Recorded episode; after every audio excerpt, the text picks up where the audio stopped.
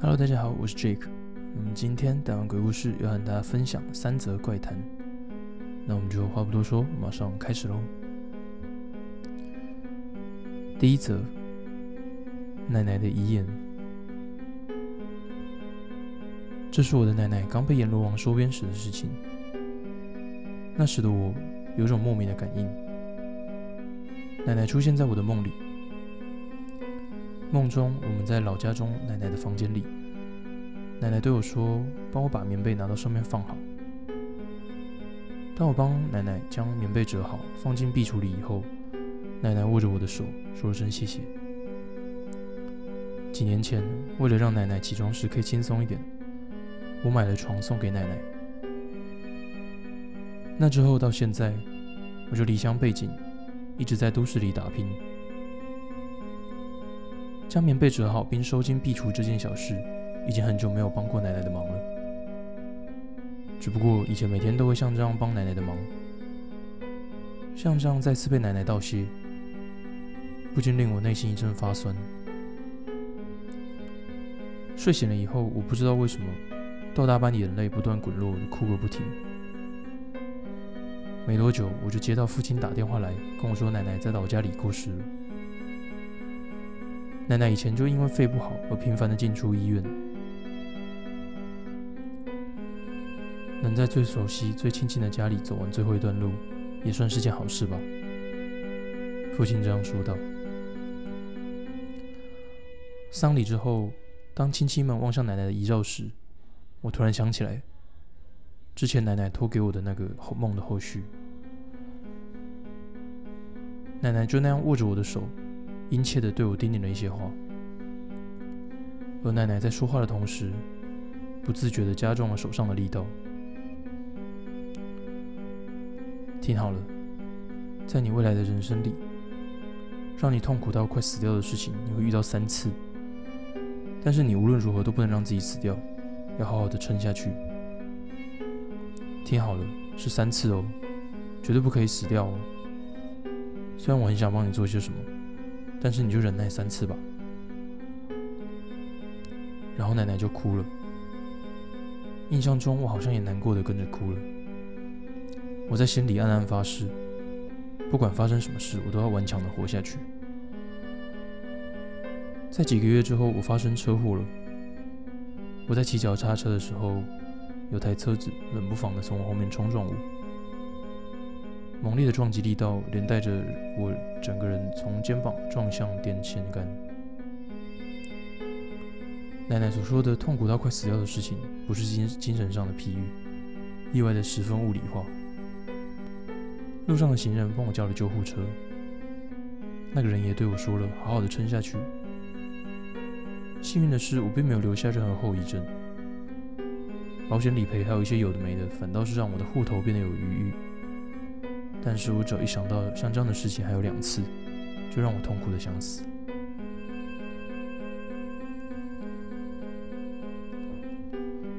第二则，隧道和雨。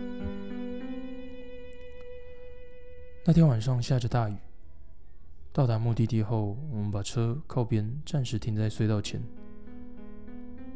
虽然我在这方面的感觉很迟钝，但还是感受到气氛不对劲。可能是事先知道这里是恐怖的地方吧。小憩一会之后，我们将车慢慢开进隧道里，终于要开始体验了，有种心跳加速的亢奋感。我们这群年纪都不小了，就像是站在游乐设施前的小孩一样，眼睛发亮。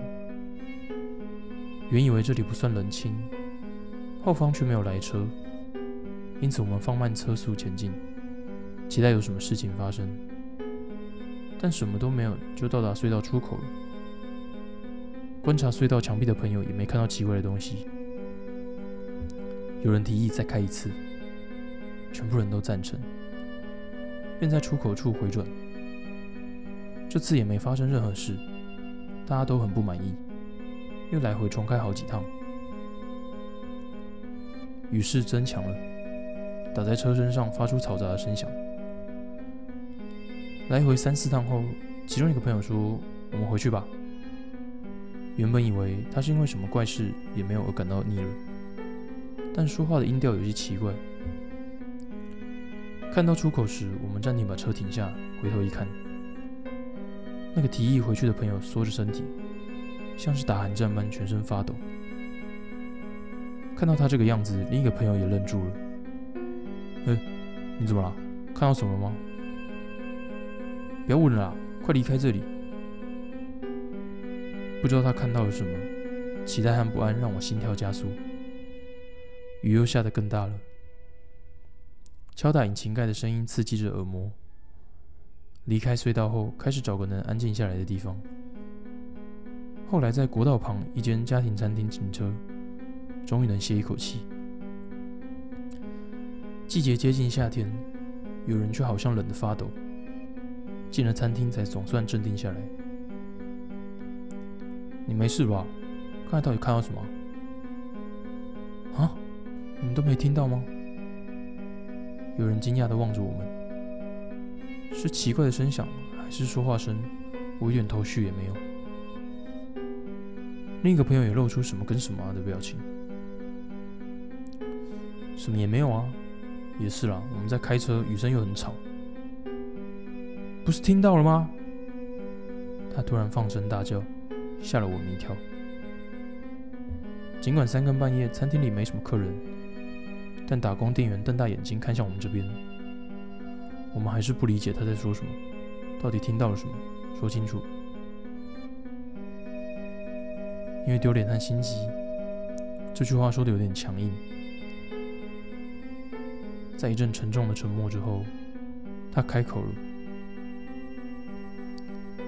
是雨啊，下雨声啊。我们一直在隧道里，为什么雨会打在车上啊？”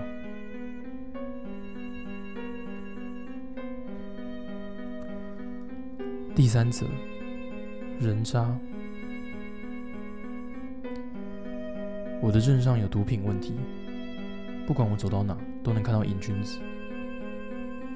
大多吸的都是海洛因，他们的皮肤撕裂，指甲咬得不像样，眼睛充满血丝，随处坐着、躺着，踉跄的脚步活像个丧尸似的。很多人讨厌他们，管他们叫人渣。不过我不这么认为，我能看见他们被毒侵蚀的脸上，看出他们本来能够拥有美好的人生。有些人本来能够成为律师。做育婴才的老师，或是慈爱的母亲。不过，就因为那些能够轻易取得的毒品，现在他们就像活死人一样。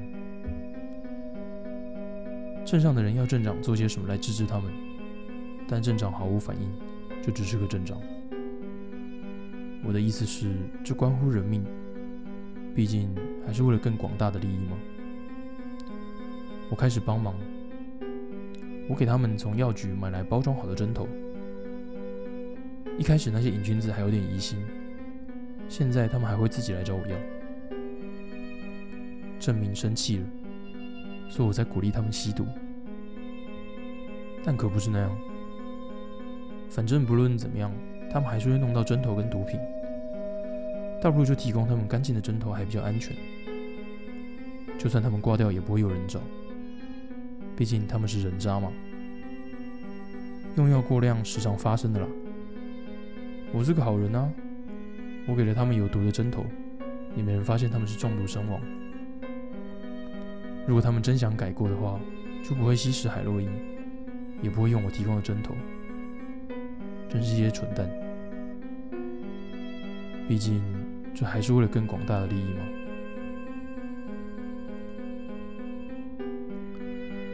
带完鬼故事就到这边告一个段落。如果有什么想要听的故事，也可以在下面留言让我们知道。或是如果你喜欢看一些现场比较刺激的探险的直播的话，在我们另外一个频道“小鸡晚安”的频道里面，有一些比较精彩的画面，会带你到深山的废弃病房、医院啊，或者是民宅之类的地方，带你们去一探究竟。那我们就下次见喽，拜拜。